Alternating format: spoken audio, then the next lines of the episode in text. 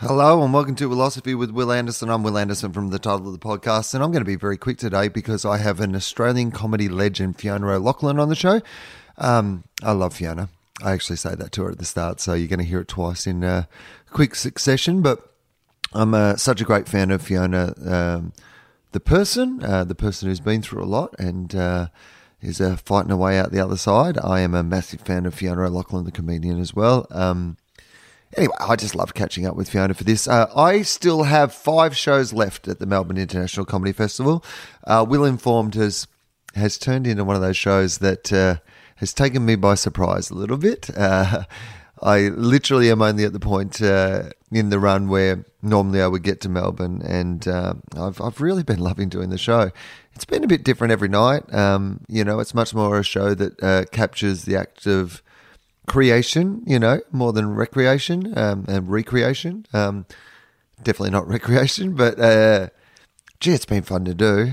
Um, I think I've done a bunch of really good shows. It started a bit slow, but I guess it was a brand new show and I was still working out what to do. Thank you to the audiences that came along. Um, but gee, it's uh, it's kind of found its stride, and uh, there's five more shows to go. And when you hear this, uh, Wednesday and Thursday are pretty much done. Wednesday night's the Auslan show, uh, which means that it is uh, signed. So if you're the sort of person who wants to come along and see it when it's signed, uh, that is Wednesday night. Thursday night, uh, yeah, almost sold out. So if you want to come on Thursday night, uh, when you're hearing this, I will get in uh, very quickly.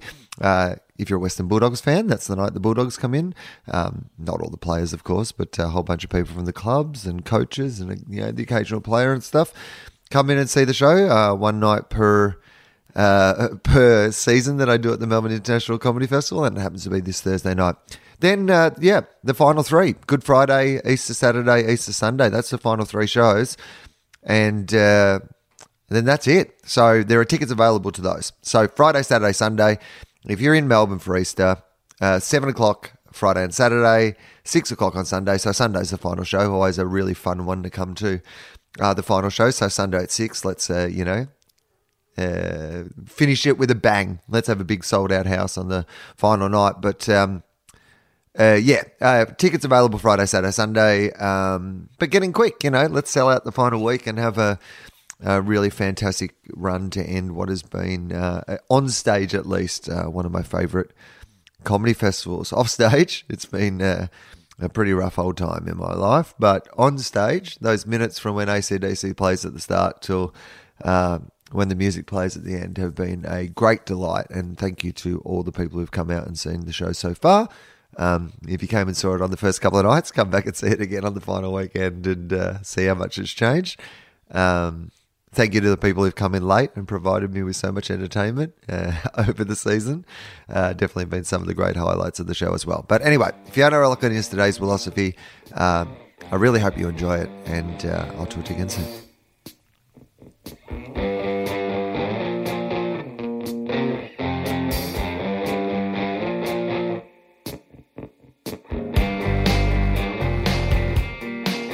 Hello and welcome to Philosophy with Will Anderson. I'm Will Anderson from the title of the podcast. Uh, today's guest is somebody that I, I genuinely love. I have a, a great deal of affection for my guest today. Uh, she's somebody that I both admire um, as a performer, but also somebody that um, I've just always enjoyed the company of. I've always felt a great deal of you know love and fondness for, and um, you know I think we've already always just had a very easy and natural rapport in the times that we've got to spend time together. And I may find out during this today that she feels the complete opposite. But however, that's what I'm going to say. It's my podcast. It's called Philosophy.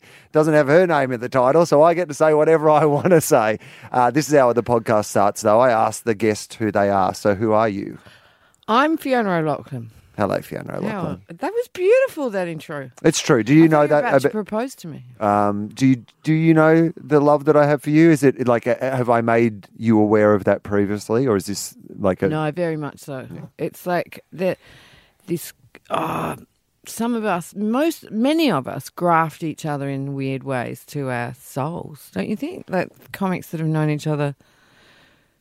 You don't even have to know a comic that well to kind of give them a nod, anyway. Oh, I agree with that because I mean it's not like we have spent you know a huge amount of time together over the years. It's more a series of small amounts of time that have added up to a bigger picture. But Yeah. uh, it's something quite lovely about what it is that we do. That you do have uh, the nature of these friendships that sometimes. You know, you, you might not have seen the person for to the uh, to an external person. You'll go over and start laughing and talking to someone, and they'll be like, "Oh, is that some great friend of yours?" And you're like, "Yeah, haven't seen him in seven years, but just finished a conversation I started with them at a bar at three o'clock in the morning seven years ago." in Edinburgh. Yeah. Yeah. there is something about um, the community in that way that is very, very lovely. Oh yeah. Um, uh, what what is it that you like about comedy? Let's just start with that for a start. Like, what is it that gives you joy about comedy itself and the community? Talk to me a little bit about that. I remember laughing myself inside out with uh, Denise Scott once on the roadshow. We were talking about have, the fact that if we weren't comedians, we'd never go to it. Yeah. And Denise said, "I'd never pay for it." No. it's just some idiot saying stupid stuff. I really don't. I think what it is is that um, it is such a lone craft. You fly so solo uh, that I love just even spotting another stand up so that I, I know that that person knows so much that so many people in my closest, you know, orbit will never know. It's a very hard thing to describe what it is we do.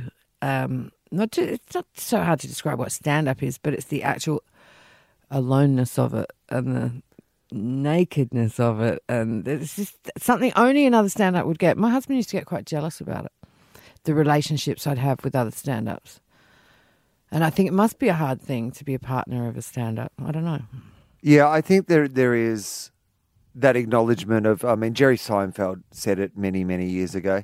Um, uh, that there's a secret handshake.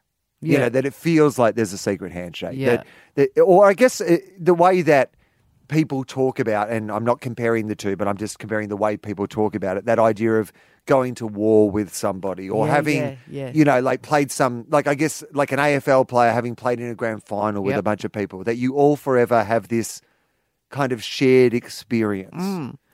but don't you think it's more the shared uh, pain than the shared gain Yes. like i when i like i know that you know like i know like every comic knows what it feels like to have a awful corpy all by yourself on say a Thursday lunchtime.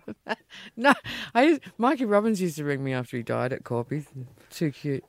We used Well- to ring each other. there's some great thing about comedians where I've never been at a table, and perhaps there are these tables of comedians, and we just avoid them. but I've never been at a table of comedians where everyone's talking about their best gigs. No, never, ever, ever. You know, it's never late at night and everyone's going, Tell me about the best gig you ever did. And then somebody else goes on to the story about the best gig they've ever done. I mean, that'd be obnoxious, by the way. just, yeah. No, that's what we do, isn't it? You get together and you can't wait to hear about the bad ones, bad gigs. I love them. So tell me about let's let's not do this in a traditional order. Let's just start with now before we go back. Where are you at? What's what's going on in your life? How do you feel? What's your relationship to comedy? You know, how are you feeling about life at the moment? Like give me a sort of, you know, up to date where Fiona's at right now. Well, I've just done my. I didn't even know what number this comedy festival was um, for me. Not as many as you, but How many do you reckon you might have done? Well, I started in two thousand and one, I think. And have you done most years? Yeah, So you've probably done 15, 16 yeah, minimum, I'd say right? fifteen minimum. Yeah. Yeah. and it was weird. This show, it was the first time.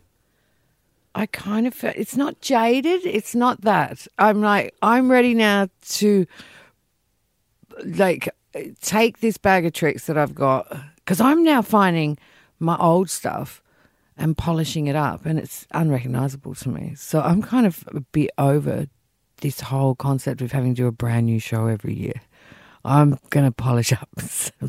Well, is there something to be said though about like not just polishing up, but reinterpreting through the fact that you're a different person to the person who wrote the material as well? That's Surely you have a yeah. different perspective on what it is that you're talking about, and you're able to bring some new context to that material as well.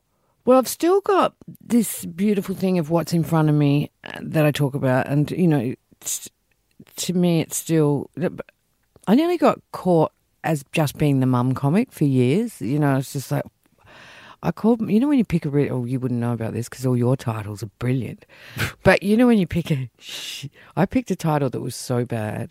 I was in a shoe shop with the kids getting their back to school stuff ready. This is years ago. Andrew Taylor rings me and he goes, "You need to get a. We need a show title by two o'clock." And I was just frazzled, and I said this show title, and he ran with it, and then I had to live with it. For What was the show title? Oh God, Will, I'll, you watch. Tell me. I'll blush. From here. From here to maternity.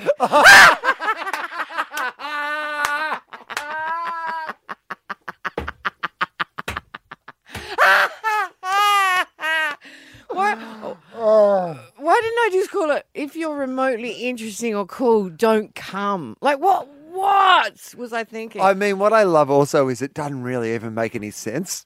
Like No, it's one of no, those it doesn't. titles that you're like, what is that about? From here to maternity. what is like it? It's a bullshit. I want to punch myself. people ask me, you know, why why the wheel puns, and basically it's to avoid that. Like it was the the nature of what we do is we get asked for our show title well before we've yeah, conceived the show. Before, just about yeah. And so, like, if I just put a wheel pun in the title, I was able to just go, I can still be. I mean, my show's not what it was. I'm show 10 shows into the festival. Yeah. And there's probably a third of the show that's different to what it was two weeks ago. Yeah, yeah. So the idea that somehow I can commit in August last year to what I the show is going to be is Yeah, yeah, an unreasonable demand. Yeah. It should be like you know how some parents don't name their baby straight away. They let they like I'm going to get a feel for this baby first, and then I'll name the baby. Should be like that with shows. It About should be too. or we should all have generic show titles for the first week of the festival, and then after the first week we have like a naming ceremony, and you can call your show whatever you want after that, ah, and that's, the show's name from then on.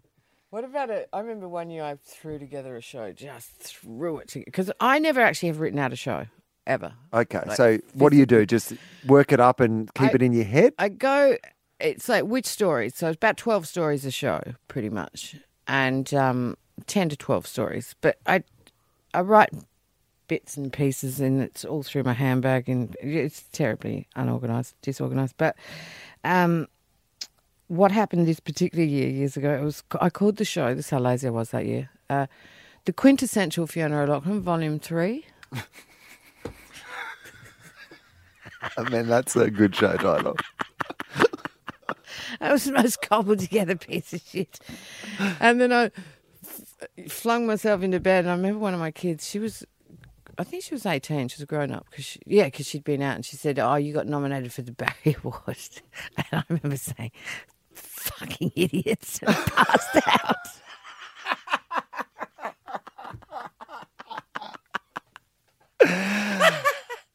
Uh, do you know? Because this is interesting. Like, and that's probably a good story about that, which is the the discrepancy between what we think will be funny and what the audience think is funny. Like, do you have a good sense when you're putting something to- together, going, "Oh yeah, this will be funny," Yeah. or much like that story that you're saying, you sometimes go, "I don't think this is my best," and then suddenly it's, Yeah.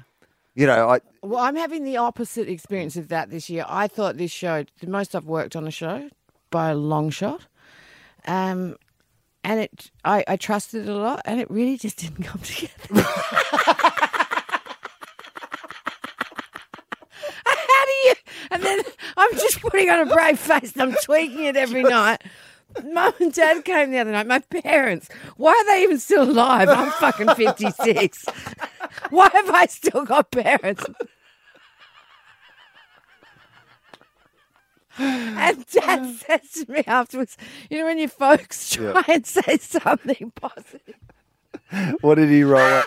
what did he roll out? He's 87. He turns to me and said, You don't know why it'd be nice if you could start playing to less people. You know what? Smaller. It'd be way be nice if you could it- play to less people. I knew what he meant. What What do you think he meant? uh, I think he, I don't know. I don't really know what he meant. Um, I think it'd be the worst thing ever to watch your child do stand up. I mean, Oh, God. I feel so bad for my parents Do when you? they come. Like so bad. Yeah, why did, you know, I mean, my father in particular, who is a dairy farmer who lives on the road he was born on. You know, like a oh, guy who's See, never My dad lives on the road he was born on. right. Well, there you go. Never drunk alcohol. Never smoked a cigarette. You know, like married the first woman he ever kissed. You know, Wow. like has a pretty simple approach to life in the world and Yeah, these yeah. sort of things. Certainly has never sat down and we didn't own any comedy albums when I was growing up. Right. Like you know, he I if I was asked to name my father's favorite comedian, I would not be able to because I'm pretty sure that my father would not be able to name another comedian other than me. Like My dad could. Dave Allen. yeah. Oh, my mum likes comedy. Yeah. My mum's interested and she loves entertainment, loves musicals, and Yeah. like, you know, like, used to take us to see things. But my dad, not interested at all. Wow. And so he comes every year, Yeah. you know, like he comes and he sits through it. And I know to him, it just must be unfathomable. unfathomable that I'm doing it. At you Unfathomable that people enjoy it. Like I bet he's more like he's like he's kind of got used to the idea that I do it, but I still think he's not used to the idea that people That consume it willingly. People who aren't obliged out of blood relationships come to it willingly and voluntarily. I remember doing a gig in Darwin at the Darwin Performing Arts Centre, and my mum finds out that some friends of hers went, and she said to me, "Do you know, Mari and Ron Ryan went to your show, bought tickets to your show. Aren't they amazing?" It's like heaps of people buy tickets to my show. You know, they're all actually people. After I won the, after I won Celebrity Get Me Out of Here, Mum was saying because they live in a country town in South Australia, and Mum said to my sister Emily, "Well, she'll have to come and thank everyone at IGA." She thought the local IGA had got you got you across the line, did she? Well, it's just in their world, I guess, and everyone's talking about it, and you do feel a sense of, um, I don't know. I guess I think Mum did really would like me to go over and thank the girls at IGA. Um, the family and comedy is an interesting uh, area to talk about, which is like, you know, you talk about your parents coming to see you. You know, you have you know children who can come and and see you. Like, how have you felt about like i- i- in an ideal world? I often think because I'm not making it for my family. Yeah, yeah, And one of the worst days of my entire life was when I was early on in comedy, but maybe three years in or whatever. And I had never, my nan had always wanted to come and see me do it. And I'd always said, it's just not for you. It's Yeah, like, it's just not, this is not for you. And she came to Melbourne and she bought a ticket and she just snuck into the show. Did and she? it just happened to be also a really horrible show. Like, just, but you know, like, I mean, Yeah, yeah. even my best shows back then probably were really horrible. But even by the standards that I was, you know, aspiring to myself, it wasn't a great show. And And I just know she was in there. well, yeah, uh, but only afterwards. No, no, no, not Yeah, yeah. not beforehand. Yeah. No, afterwards. Right. I discovered that she was in there, and and it's not it's not made for her. Yeah. And if I was making, you know, comedy for a ninety year old lady, then that that would be stupid. That's a, you know, Yeah. you I mean, that is not a demographic that can really get out of the house off- for a start. Stay off my pad. Yeah. Well, also, yeah, I don't want to come into your territory, but it's it doesn't exist in a cocoon. It doesn't exist in a in a vacuum. Your family, whether they be your parents or your you know si- you know siblings or whether they be your children, you know exist in the world where you do this thing as a job and that you reveal things about your life and people assume Yeah. that they know things about your life. Yeah. Like, how has that been, you know, for you as a general? I mean, I'm not, I, I you can be as specific as you want to be, Mm. but I'm asking you just in a general sense about the relationship between, you know, being a confessional and honest comedian Mm. and then having real life people who know you and how they are affected by that material. Well, I did have a bit of a freak out this year because often it's the funniest stuff that comes to me that, that I then go, oh shit, are they going to be okay with that? You know? But he was, fortunately. Loved it. My kids are probably the easiest at understanding because they've watched it since they were so young and they understand the cut and pasting, you know, of how we will organise a bit or. But Bert, my one of my kids, he was in, he calls me from Berlin earlier in the year. And the, I was talking about in this show, and this is the bit of this show I love. This show about the difference between the silence of my generation to teenagers and young people. You know, it was definitely there were seven kids, but the silence was deafening. And then we were the generation. Oh, we can tell us anything. Tell us anything. You know, that's my kind of mothering, and a lot of my friends are like that. Well, careful what you wish for, because Bert, my kid, rings me from Berlin. He's twenty four. he rings me up and he goes, Mum, I've done some really bad MDMA. As opposed to good MDMA, Yeah. I guess. Well, He's chewed off the inside of his cheek and wanted to know if I could FaceTime him and check it out. oh, he wanted to show you the inside of his cheek.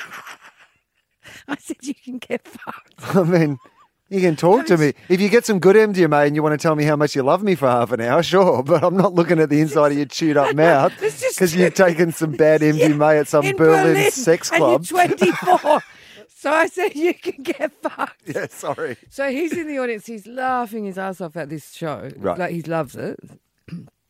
This kid, but then mum and dad were in there, and I'm like, all of a sudden, I'm like, oh, do I really want mum and dad knowing Knowing that Bert's taking ecstasy in Berlin.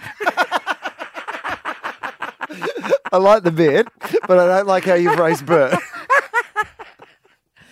Yeah, so being autobiographical is it's a bit tricky at times. What's challenging, right? And when you also have a life that, you know, has some ups and downs in it, yeah. and you are going to talk about those ups and downs. I mean, it's a pretty big. Well, I've got so many brothers and sisters that I still believe think that stand-up comedy turned me into an alcoholic. And I'm just like, you know, that can't. I mean, it certainly didn't help. I mean, yeah, it doesn't help. certainly I mean, if you're going to be one, it's a good accelerator what, what a place to yeah, hide. no, great fun place No, to. I'm going to go do stand-up. Glug, glug, glug, glug, Yeah. glug, glug, glug, glug, glug, glug. But Yeah, it certainly can enable you on your journey Yeah. into alcoholism. Oh, jeez. Yeah. But the fact that they still find it really difficult um, to even talk about my career on any level, some of my siblings. Because they think that the I think they think that. the addictions came from I comedy, think they think it's encouraging. Right. my brother, after I got out of rehab and after the coma and all that, and I'm out of rehab, was my kids say to me, "Can you stop talking in such dramatic terms when you're try- time framing your life?" I'm like, "Was that before the coma or after the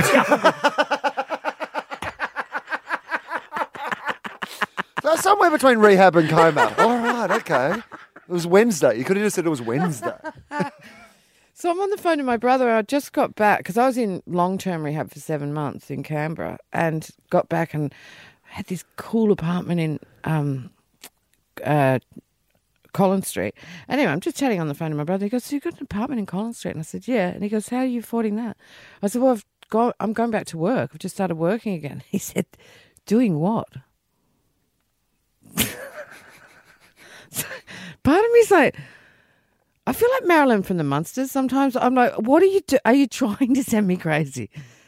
I find I found that's been the biggest battle, Will, and I've actually never talked about it. It's the, the biggest battle for me is I don't want it to be special what I do, but please don't treat it like I'm a stripper. You know, that's what it's like. Sometimes it will go quiet. You know, and I come from a lot of people. You know, I've got six brothers and sisters, most of them married, so there's lots of in-laws, and everyone talks about what they do. Fiona walks into the barbecue, it all goes quiet. Why do you think? Why do you think that is? Well, I wonder because if it's because. Well, I, did, I know it's because of my alcoholism, but I don't do- know. is it? Was it before that as well? Like, I mean, because there would have been a time where you know you were you know doing stand up comedy as a living and doing it very Yeah. successfully. Do you feel like? never doing it very well, though? I don't think, according to them. Oh, okay. So you don't think I that think they? it would be a very hard taskmaster, though, of a sibling if you're funny too. Do you know what I mean? Like they're all pretty funny. Okay. So, I so you know, they're all funny, and but they just like no, funny's something for being amateur. I don't know. Keep yeah, that. I don't, don't like you how you sold out and went pro with your funny. Do you notice how I just keep my pro for parties and barbecues? You're disgusting. You charge people. Yeah, yeah, exactly. You charge something. Well, I guess that's with that thing of just going. It's fine to do it, but if you charge if you people for it, that's people. dirty. Yeah. That is interesting to me. I, I don't think that I've ever got that from people. I must admit, like I, my family, while often confused by what I do, or Yeah. uh, uh, I don't think I've ever treated it like it's not a real job. Um, I ask people on this podcast whether they have a philosophy, and it occurs to me that we should talk about that first, and then we can, you know, you know, dance our way through some other things, you know, with whatever that sparks. But do you have a, you know, a life philosophy or a philosophy towards something?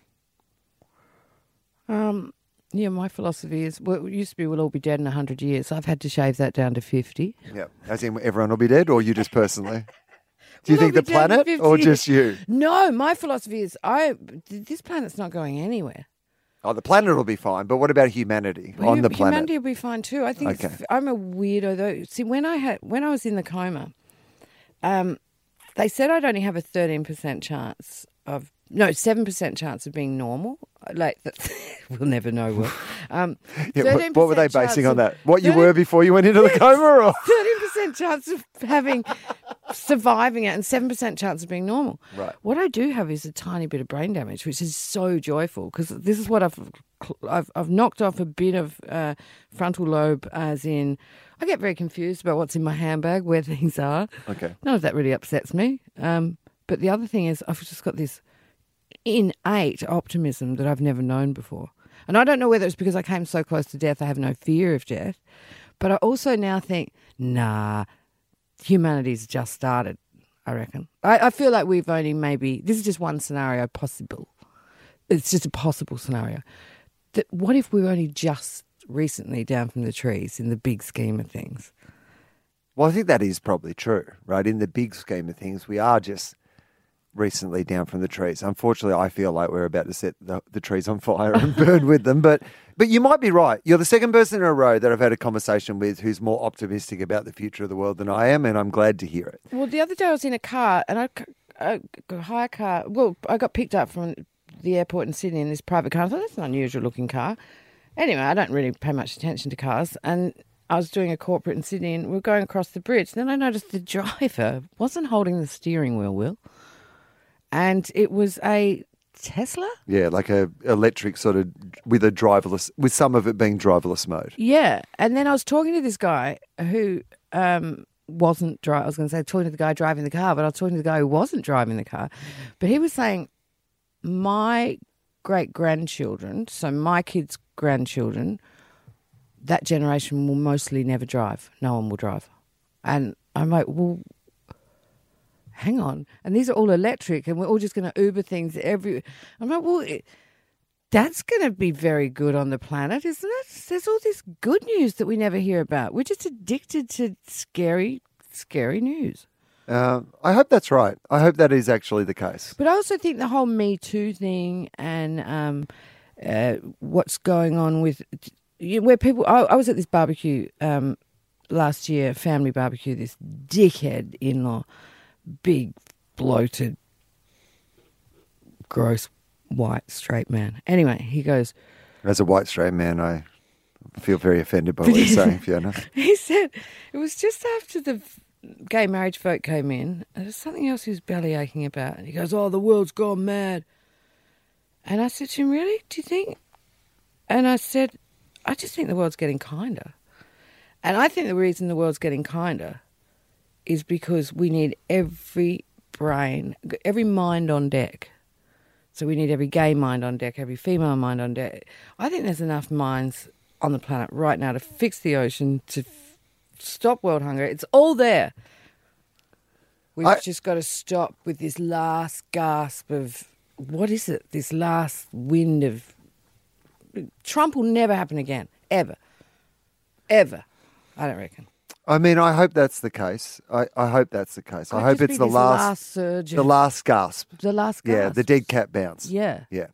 Um, so that I like. I love that if that is the case, and I love what you just said then about that idea of the untapped. You know, like the fact that if we've only heard from straight white men up until this yes, point, yes. What are we gonna? and I'm talking very And much I in love broad straight white principles. men. Yeah, no, I- I mean, Yeah. this is but if we have only heard from them so far if they've had most of the microphones right and Yeah. had the loudest voices in the room Yeah.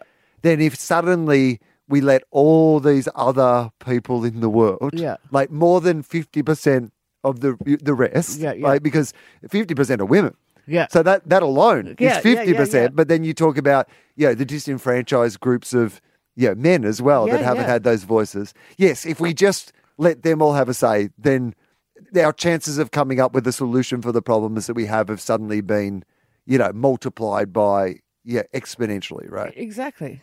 So it makes sense to me. And also think, what are the odds that we're going to be the last humans to see, you know, the, to see humanity out? What are the odds? I mean, it's an arrogant assumption, it's a it? very arrogant assumption. Yeah.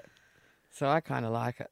Okay, well, that's good. I like that because that is not really what I think, but I like Yeah. hearing that perspective. it's much more optimistic than the one that I have. I'm going to need to get myself in a coma, turn myself around.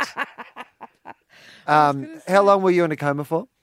Uh, two and a half weeks. What's it like being in a coma? Do you have any awareness of what? What? Yeah, like Oh. what's your sort of? I've never spoken to anybody who's been in a, an actual coma. I don't think. Yeah, the strangest thing about it, the only awareness you really have is it's interesting is actually your sleep time. Because say you're, because you're not awake anyway, you're in a coma. You, so if it's your awake time while you're in the coma, you're just in the coma. But for some weird So reason, hang on. So you do you still you kind of sleep? Are you saying that you still kind of sleep in the coma? Yeah, you still have sleep periods. Oh, you don't know your awake periods, Right. But you know your sleep periods. I felt more. I have I only have memories of sleeping. Isn't that weird? That is weird. And here's and it was the same dream over and over and over again. And you don't need to be Freud to work out what it means. So I was in a this is in the dream. And I know people's dreams are really boring. Oh. And someone says, gonna think it's an my dream." exception if you've Okay. been in a coma. I think if someone's at a party and go, I'm going to tell you about my dream, everyone's like, oh, here we go. If someone's like, hey, I was in a coma, and it turns out you sleep while you're still in a coma, and I had this one dream over and over, I think everyone at the party's like, okay. hang on, gather around, everybody. Don't feel like this is going to be a. I love you, Wil. So yeah, the dream, same dream, and I didn't much like going to sleep while I was in the coma. You know, I don't know what was happening when Right. I wasn't asleep. Um, anyway, I'm in a charter boat in the top end. Um, there's a charter fisherman. He's a um tourist. No, the couple of tourists, but he's a charter fisherman, and he's Okay. got It's his a boat. family. It's his boat. He's got a mum and a dad, two kids on his boat as a charter fisherman, and they were fishing for barramundi. And he said to them, "Just um, we don't keep them; we just catch them and throw them back in. Don't worry, it's just for fun. None of the fish get hurt." And I was a barramundi stuck down the side of. They'd caught me, and they'd gone to throw me back, and I was stuck down the side of the boat, and I ju- I was just trying to let them know that I was here. And I'm just desperately this fish. And in my dream, I'm a total fish. I'm like, I'm just doing fish faces. And trying as hard as I can to let this, to let someone know I'm here so you can throw me back in the water. Awful. Same dream over and over and over again. Oh, Man, have you had the dream ever again since you were out of the coma? No. Yeah, right. No. I've- Amazing. I've been in crazy good form, you know, as in mentally. Not so much straight after the coma. Not, I'm talking about post rehab, really, since. Because I had terrible post traumatic stress after the coma. I flipped out, lost my mind in Adelaide, and um, went underground. Like, totally went underground. Didn't contact. You wouldn't let anyone see me like that.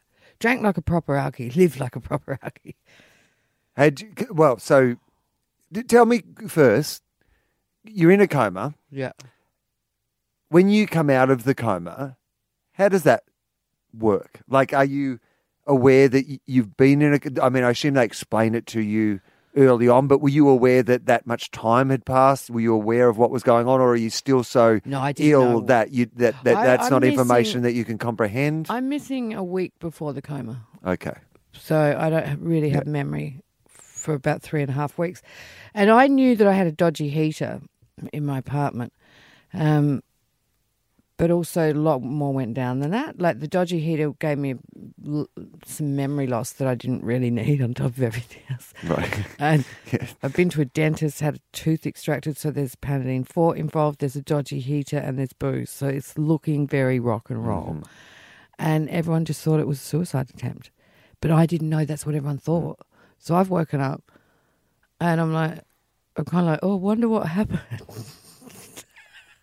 and my daughter, she's so beautiful, Tess. She said to everyone, as, as far as she knows, you know, no one's to make her feel guilty about this. She was very protective. Um, so I didn't really know, and I was too scared to ask for a while. But it kind of dawned on me, yeah, about. Oh know a lot of people ask me outright. Nurses, remember this Chinese nurse? It sounds so racist, but I just I I can only do the way she did. She comes in, she goes, "Why did you do what you did?" and I went, "I didn't." No one would listen to me. Anyway, I mean, it's that sort of like straight talk that nurses Yeah, yeah. Yeah, yeah. And I bet she's not even, she probably doesn't even talk like that normally. she's probably not even Chinese. But yeah, she goes, guys, you got to do that straight talking Chinese thing. Ask her. She's not responding to the questions. Go and do it. This poor, this poor Chinese girl who's been raised in Australia doesn't have a Chinese accent. It's like, if you guys make me do this one more time, I'm calling HR. All right, here we go. Um, so then you have post traumatic uh, stress. Which is very common for anyone in um, intensive care. I mean, that d- probably isn't surprising, right? Yeah. You're in a hor- horribly high pressure environment and situation. You've had a, a medical emergency yourself, but you're also surrounded by an environment where Yeah.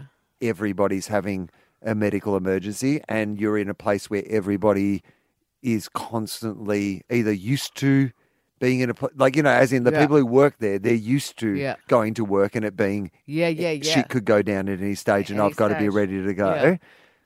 But you've been thrust into that environment that you don't normally work in, plus, No.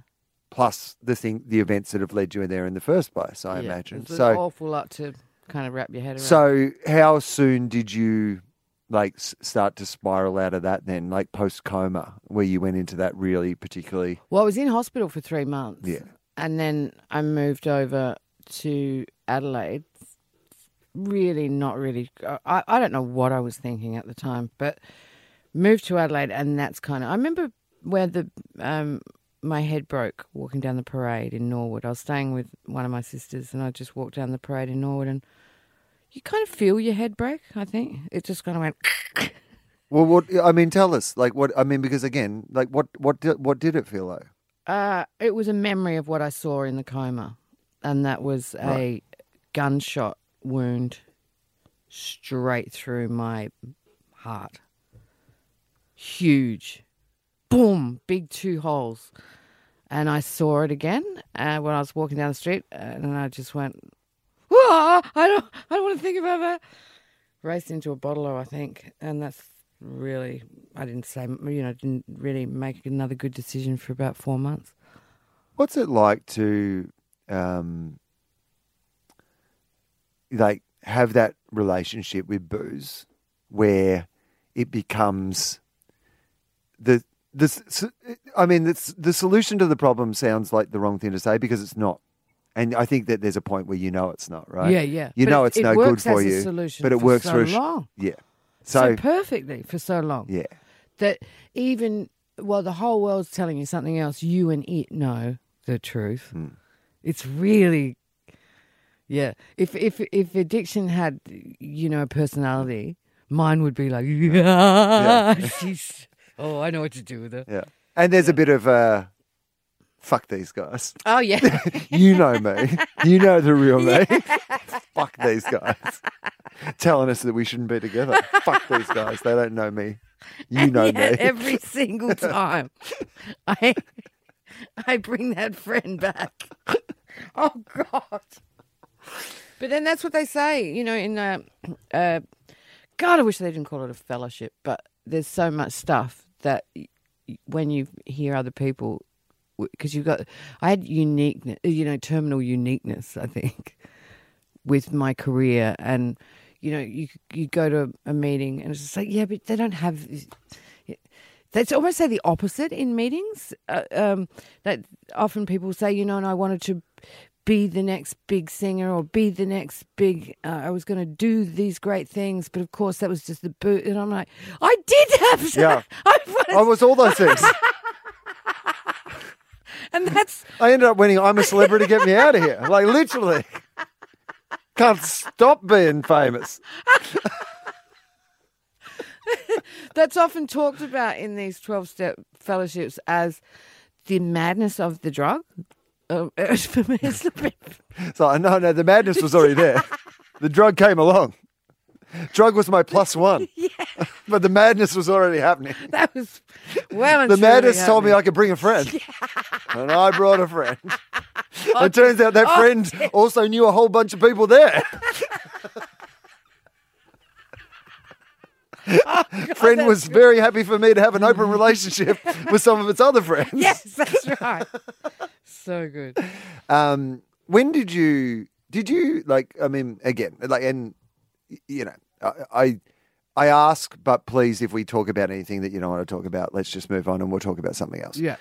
Um, but when when was it that you knew that, or did you know that you were going from here's a relationship that I have with you know drugs and alcohol that is fine Yeah. and part of my life Yeah. to going here's a relationship that I have with them that is no good for me anymore. Were you aware when that was happening?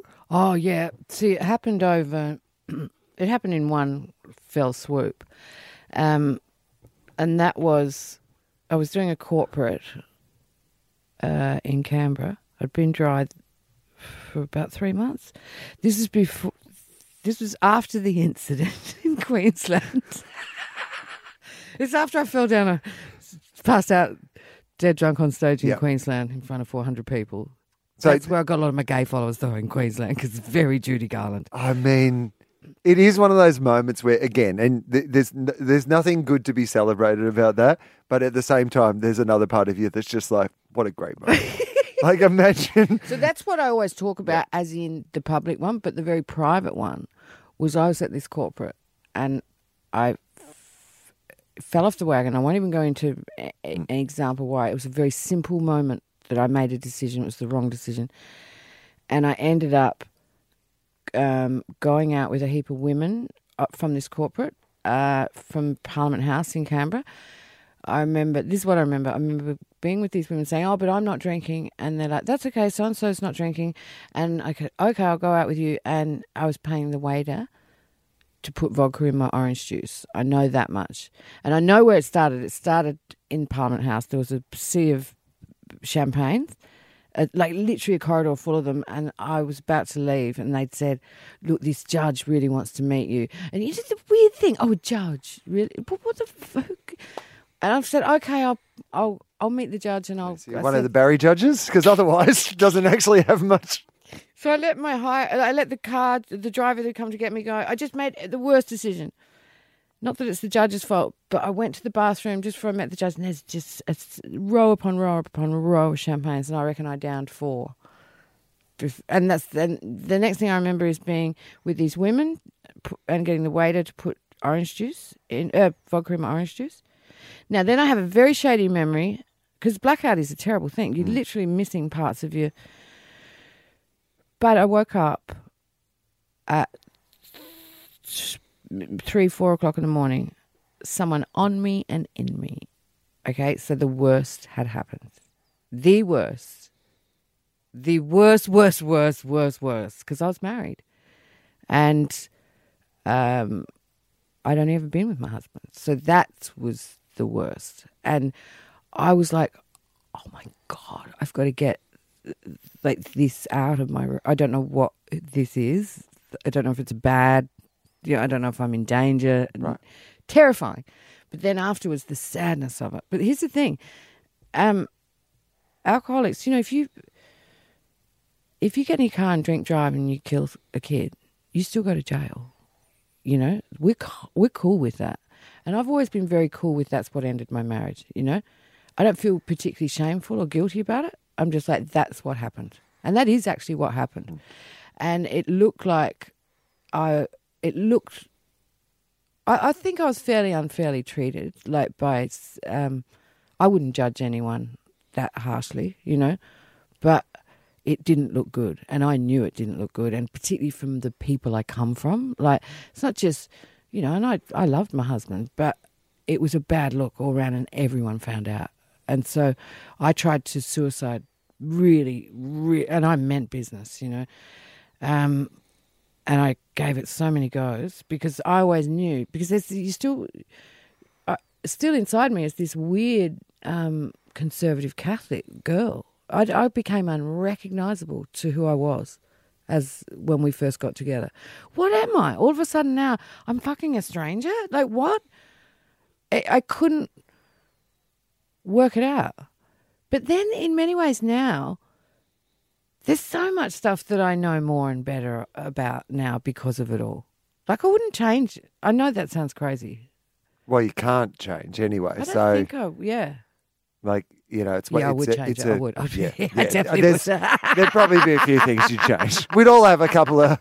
Give me that pen. Yeah, exactly. Imagine if we just. It's an interesting question though, because I do ask it occasionally on the podcast, which is that idea of if you could have your life over, you know, are there moments of your life that you would like to erase? And I don't think it's an unfair. I mean, the conundrum is always, or the simple answer is always, you know, the mistakes that I've made have made me the person that I am I today. don't buy that at all because Yeah. the mistakes you made also hurt people. Yeah. You know, I, I'm just not buying that. yeah, if they just hurt me, fine. Yeah. maybe that maybe there's some argument to that but the times that when you hurt other people because i think often and and please uh, if i'm wrong on this or i'd love to hear what you think about this but there's there's a part of you know where there are addictions um, where you feel like sometimes it's okay because you're only hurting yourself Yeah. Yeah. like it doesn't matter if i'm just hurting myself But it, but when it starts to then hurt other people, that's Yeah. when you start to have those yeah, more you, serious it's kind of like you lose your yeah, you lose your right to. Yeah, I feel I've lost the right to you know to drink or drive. you had a go. I had to go. Uh, you had a go. You had a good crack, to be honest.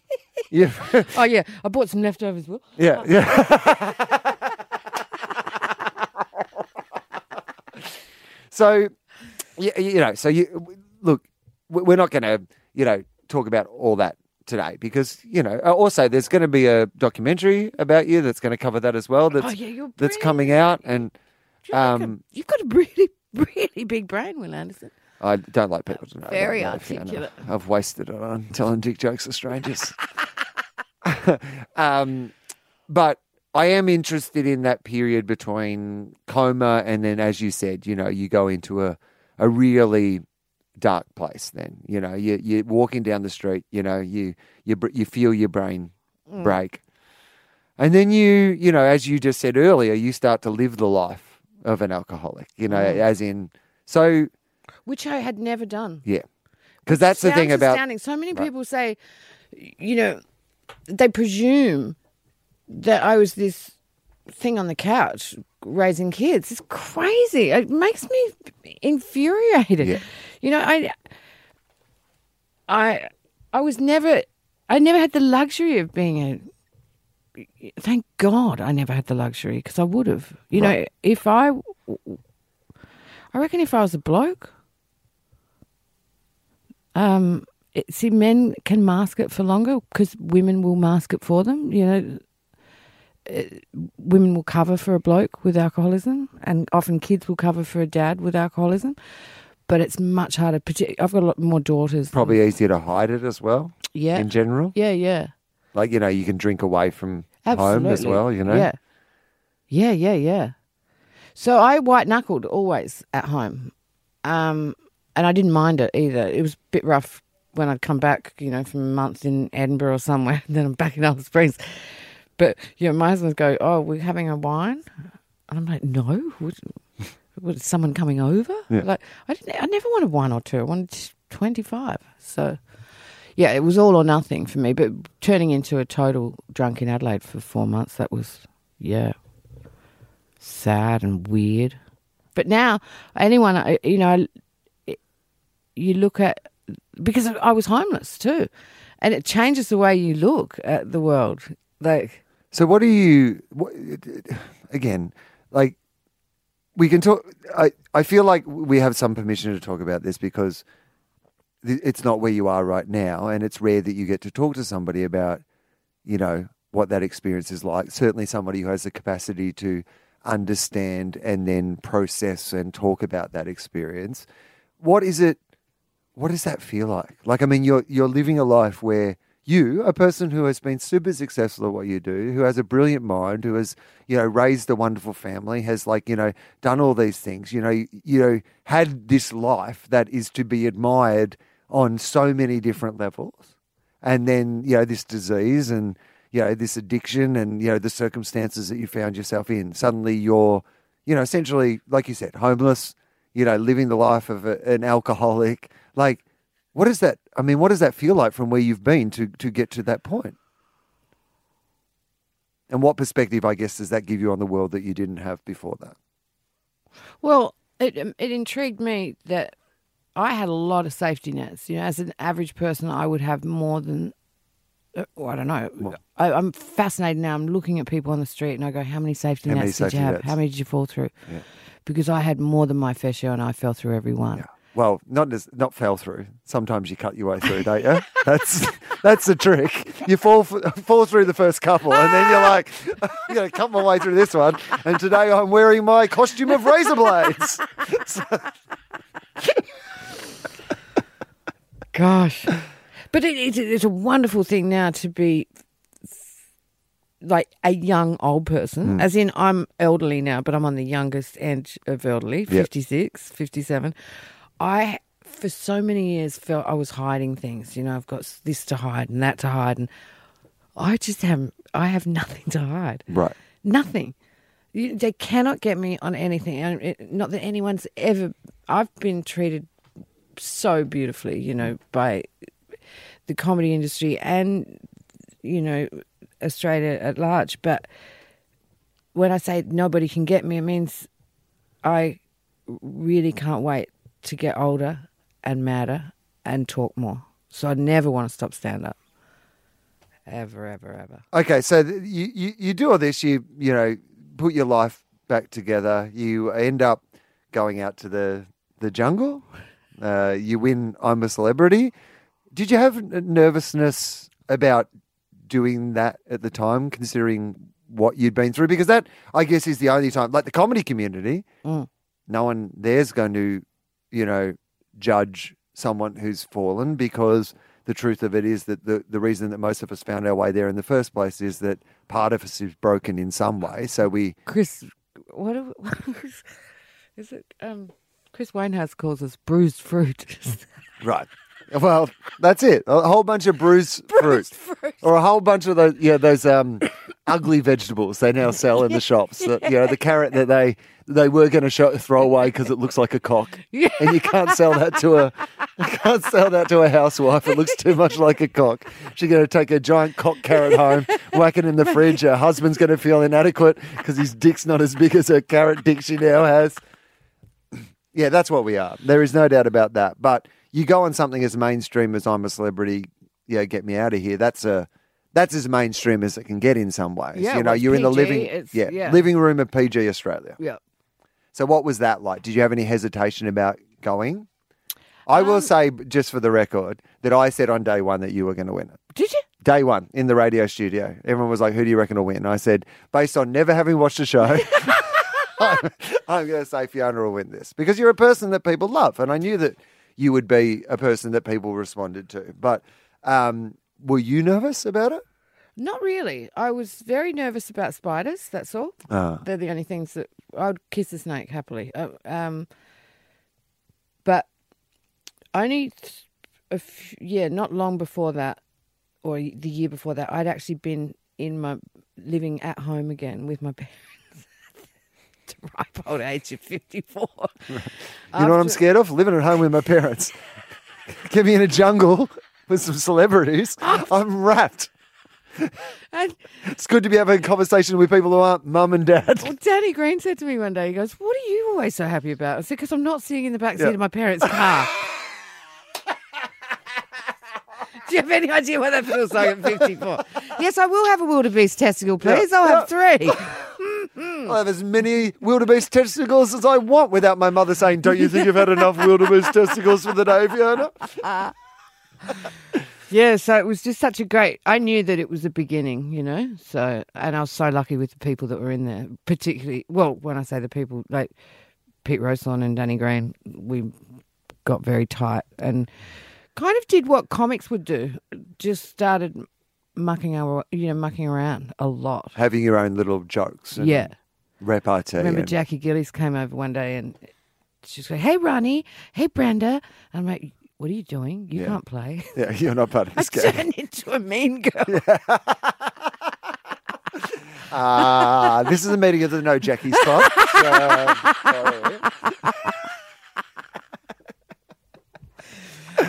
uh, but it is a small form of like you know a, social. I mean, a social experiment in that way is Yeah, that it's you're a human dropped zoo. It's a human zoo. and you're dropped into that environment with a bunch of people that will have very different you know uh, ways of looking at the world than you do because that's the nature of when you cast one of those shows there's not much fun for them if they put in Mm. A whole bunch of people who are the same they Yeah. put in a whole bunch of people who hopefully will be very different and have different experiences and whether they get along or don't get along is the yeah. the joy of the show yeah, right yeah.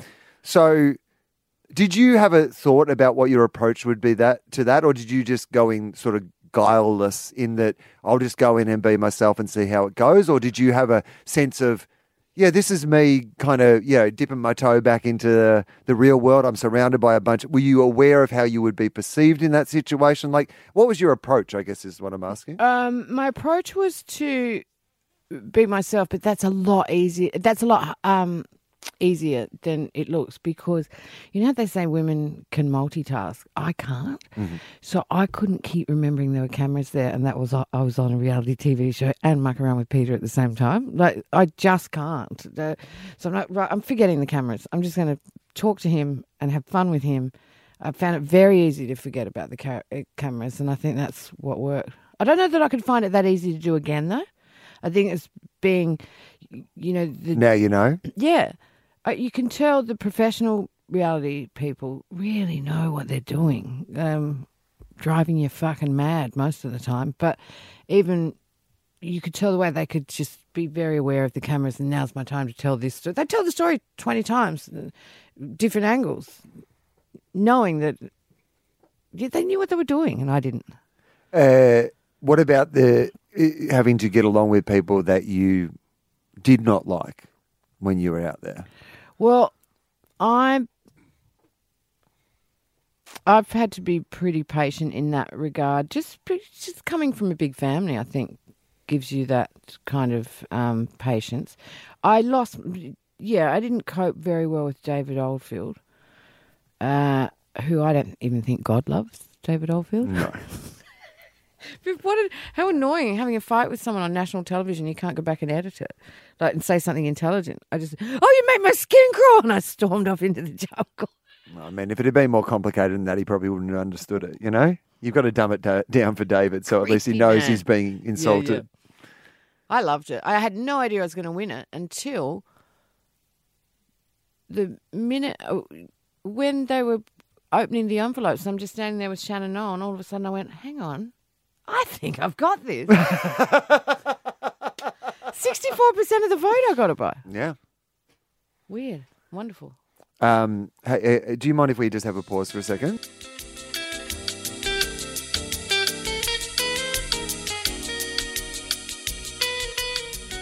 We've had a break. Like it. Good. Um, so, uh, Fiona O'Loughlin, I'm going to ask you some of the questions that I always ask people on this podcast, Cool. if that's all right. Uh, so, firstly, what do you reckon happens when we die? I think that we return to I don't know an energy.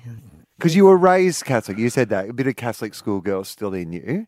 Do you have any of that sort of residual Catholic, you know, belief in, you know, heaven or God or you know the nature of sin, heaven or hell, purgatory, any of those sort of concepts still in your mind? Or Well, I was uh, yeah, I'm indoctrinated, so I guess there's ten percent of me that will. I mean, I love Catholics. I know good, really good priests, like awesome men, like Bishop Healy and um, Hurley, Hurley or Healy.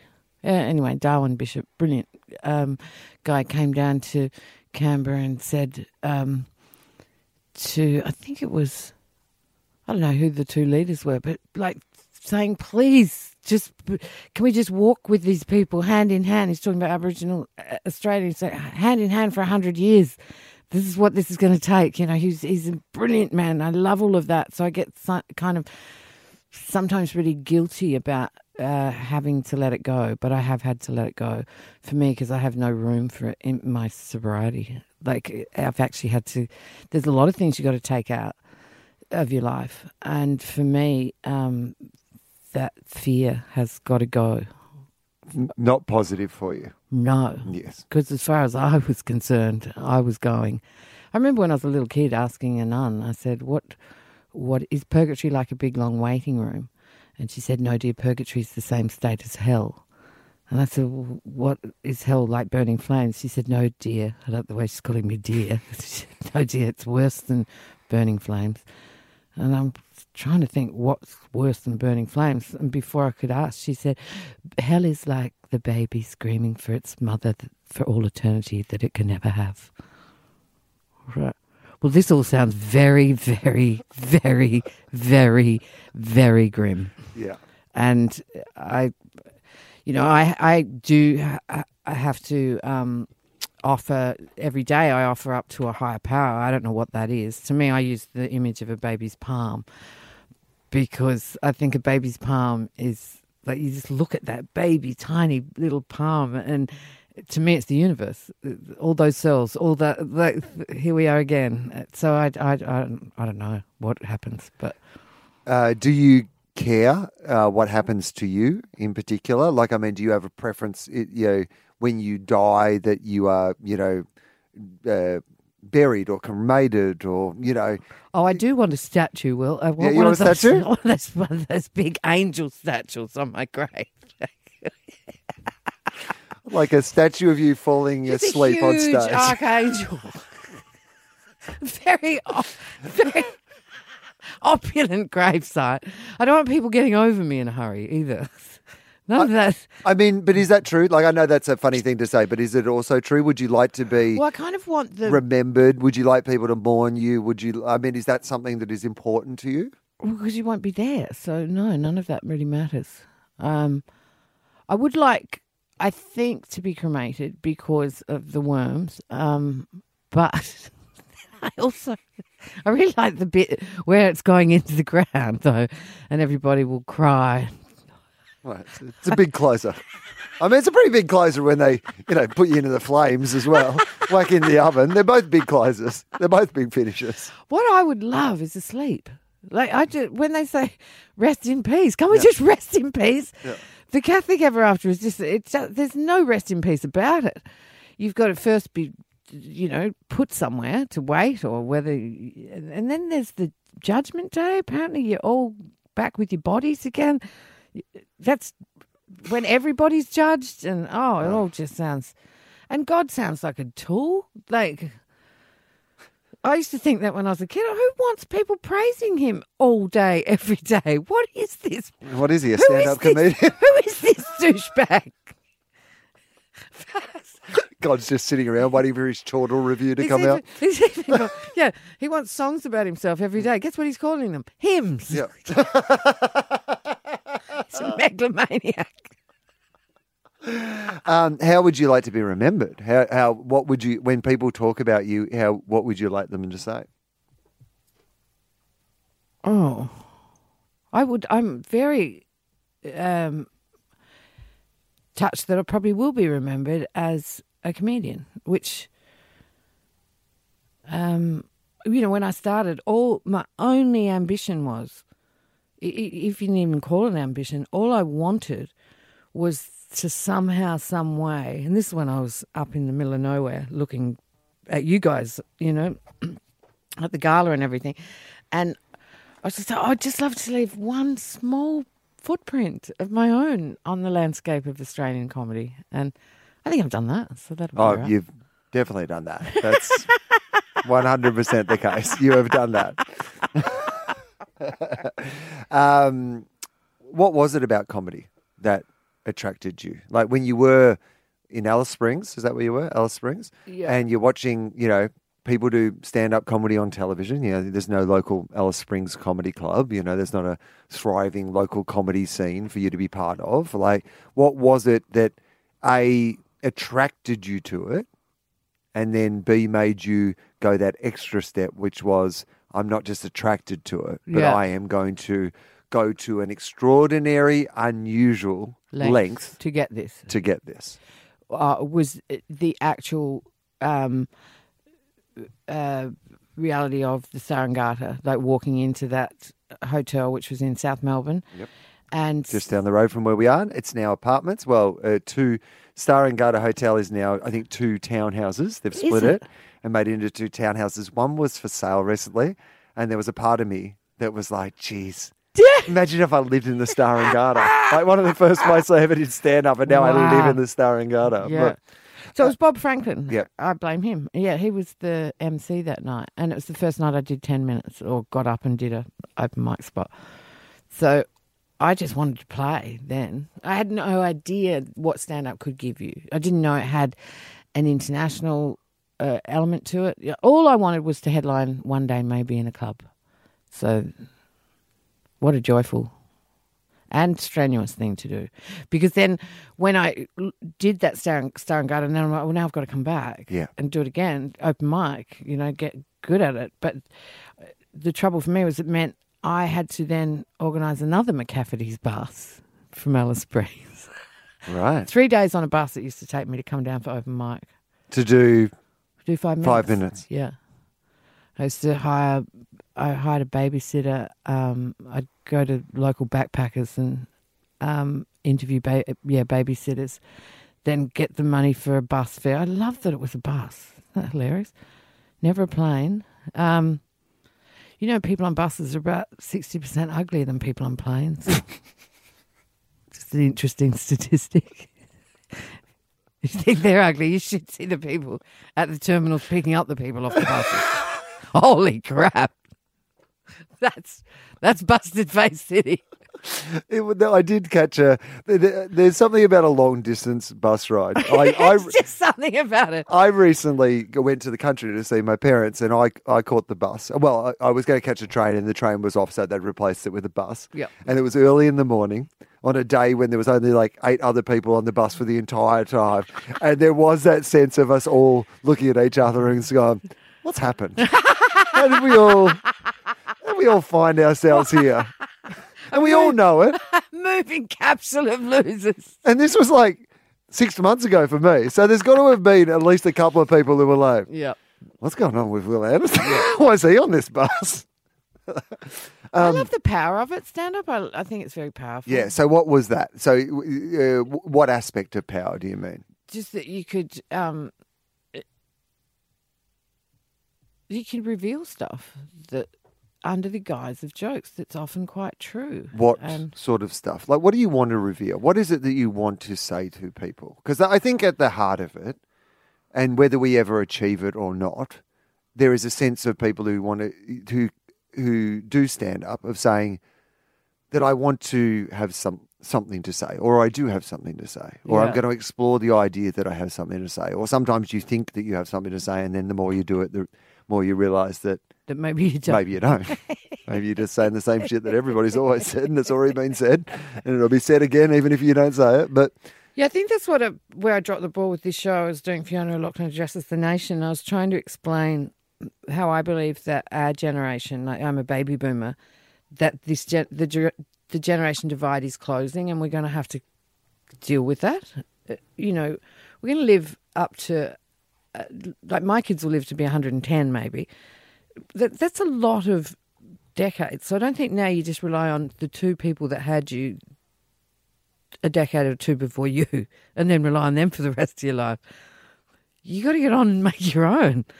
And this um, show, I was trying to explain how, you know, once upon a time in my day, say, I'd write in my diary, hide it under my pillow. You know, that was my generation's secrets. But we're all on the same page now. We all have the same access to the same information, being the World Wide Web, as you know. Uh, but I just feel that we are becoming less and less uh, bound to this nonsense of uh, silence and secrecy between the generations. It's nonsense. How Like we all say fuck, for instance. Mm-hmm. Like I'm the new grown up, my age Yes. now. We're the new, br- we're, we're, we're in charge now. Not me personally, because I'm an idiot, but you know, we're the people in charge of putting the old people plenty in of home. idiots in charge, by the way. Yeah, just for the record. that does not cus- disqualify you from being in charge. And yet we're still kind of kowtowing a bit and pretending. w- I was just talking about language in my show, and I said, I'm telling you now, fuck is a word. 90% of my people use it, and cunt's not going anywhere either. That No. genie's not going back in the bottle. We need it. It refers to someone who's beneath contempt. That's just a word. We need it. What do, what do you have left to say? Oh, I So now you've got all this time. You've got these things to say. You've got, you know, you're back. You have an audience that want to hear from you. You have um, your voice back, but you also have a completely different perspective on life than you had, you know, previously. It may be some of the same perspective, but it's certainly got to be coloured by the range of incredible experiences that you've had, you know, in the last two, three years of your life as Yeah. well. Um, what is it that you still have to say? What is it that you want to say? Um, or what is it that you want to explore? You might not even know yet what it is that you want to say, but what is it that you want to explore? Yeah, I'm not quite sure what I'm. I know that there's so much more to say, and I think that this year rushing into a brand new show, um, maybe the problem was I was just a bit too content. Right. You know, I've got this beautiful granddaughter that I just don't want to do anything but play with her. I've got a tidy, nice house that I know where everything is. it's so annoying. I don't even think I owe anyone any money, Wil. It's Don't know anyone any money. I know where everything is. The heater works. the heater works, so that's not an issue. I have so much to say, but I've just got to get my head around it, Wil. because that uh, there must be something that is when yeah as a comedian often when something goes wrong comedy is easy Yeah, right? yeah. you're like Oh, yeah. you know Yeah. like i mean my show last year I, you know i got arrested on a plane show wrote itself Yes. i mean it yes, didn't yes, i worked very what hard I on it Yeah, yeah, but yeah. at the same time i just had plenty of great stuff Oh. to work with Yeah. whereas this year many i had equal amount of dramas in my life but there were more things that i couldn't mm. take onto stage Yeah, yeah. and so then suddenly you were just like, well, I don't actually know what it is that I will talk about. And it's going to take me a little bit longer. It's going to be a harder process. Do you, did you have any fear that if you fix yourself and, you know, I use inverted, Yeah, you know, yeah. because you are you. you and mean, yeah. But i i if you put these things in place to, you know, change your life substantially, Yeah, that there might not be much fodder at Yeah. the end of it. did that, does that worry you or did that worry you? Uh, n- it doesn't worry me anymore because I understand now from years. See, I was always worried after I wrote the first show that I'd never come up with another one. And then the next one was obviously fluke, and so was the next one, so was the next one. And I'm only just starting to go, hang on, maybe you know what you're doing. Right. That's normally when I go, well, it. I think somebody needs to get to the bottle o. You know, I've uh, fluked it 13 out of 15 times, to be honest. Uh, we had a real, real run of flukes. A couple of those flukes got nominated for the Barry, I think, if I. Fluked I- that as well. I Fluked my way to Montreal, i got to be honest with you. I want to tour. I want to go to Ireland, and Mm. you know, I don't want, need to make it anymore. Do you know what I mean? I don't have to make it. I just have to do it. And I'd love to um, take the bag of stories I've got. And we were raised more Irish than the Irish, and I'd love because I'm full blood Irish, and I've never been to Ireland, so it's crazy. All my emig- uh, all my grandparents emigrated, all eight of them.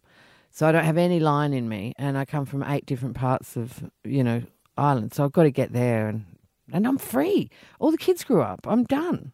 If I can just yeah keep my nose clean, I could I could have quite a.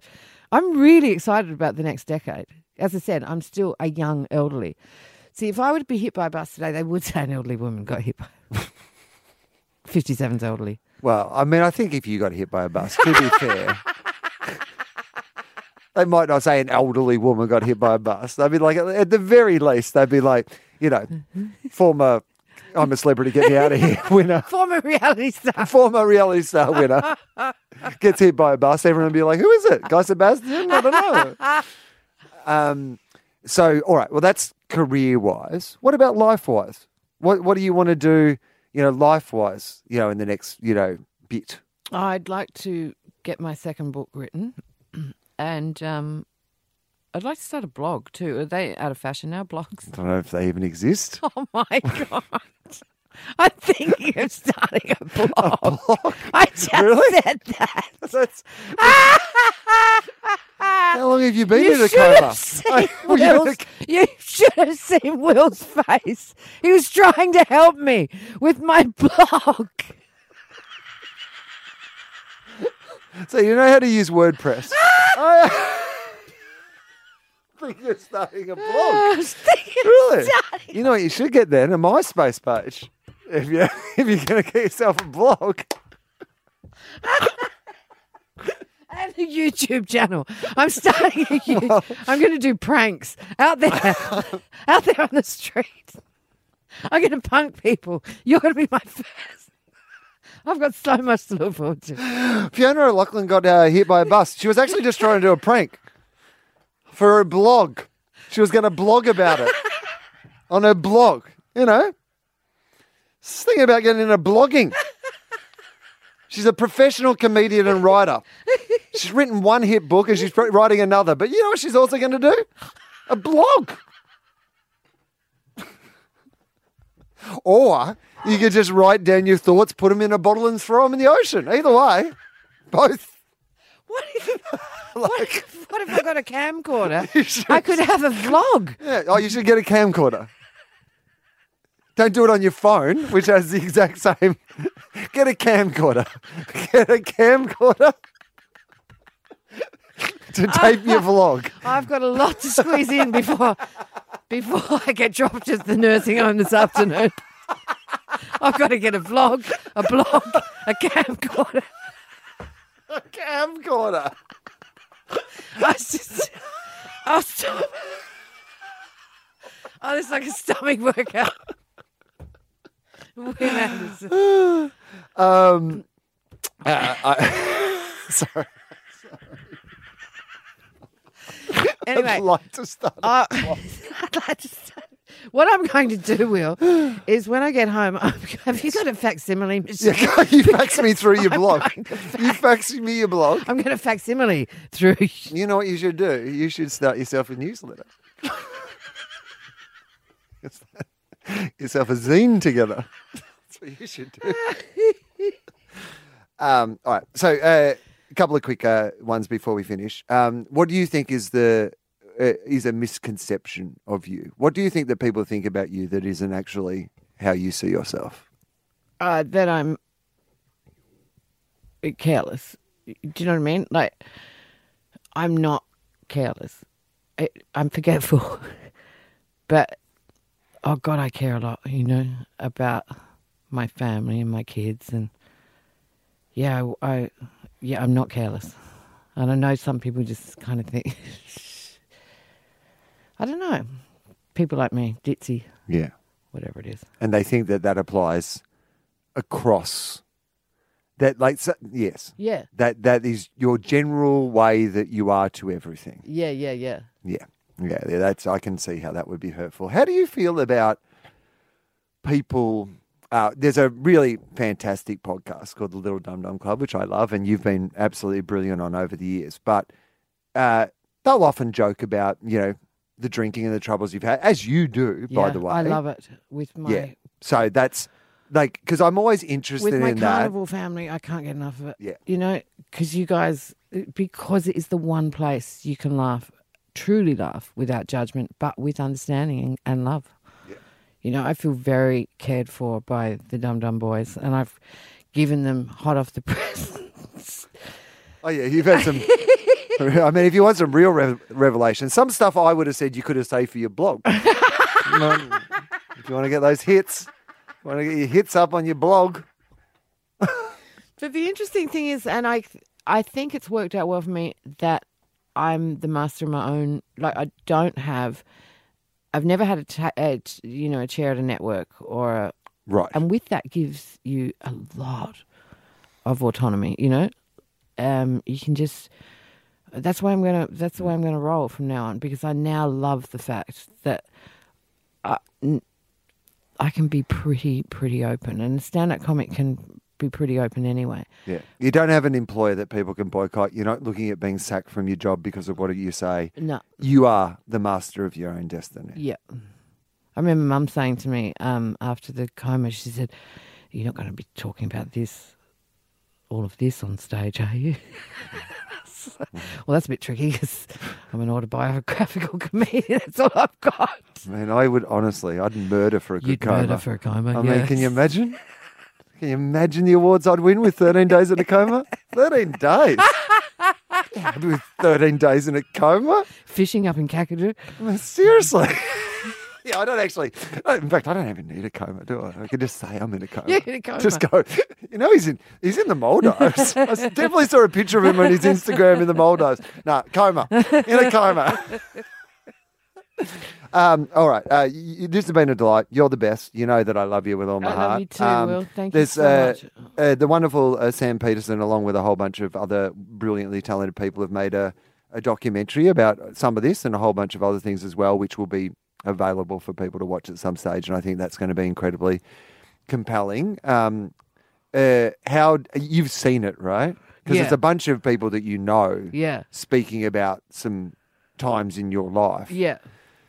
How, how was that? How's that? Because I haven't seen it, but I was interviewed for it, and you know the writing instructions I was given when I was interviewed for it was to that you had eh, whether this is true or not, and you can tell me, but they had told me that you had asked for people to be Oh, as yeah. honest and open and Yeah, yeah. whatever as as we could be. You came across as yeah, it's like I don't know what. Um, do you ever do keynote addresses?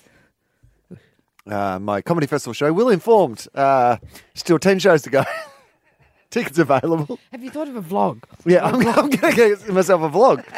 Yeah, I, I know I'm making fun of you, but I, I am a person who has a incredible in this I'm a person who has a radio show and I also do a free podcast. So I can't mock you. This is my this is my vlog. Well, it But- was. I was thrilled. What- with the what is it like? And it was incredible to see. Um, uh, I- it was hard to watch in many Yeah, ways. I imagine.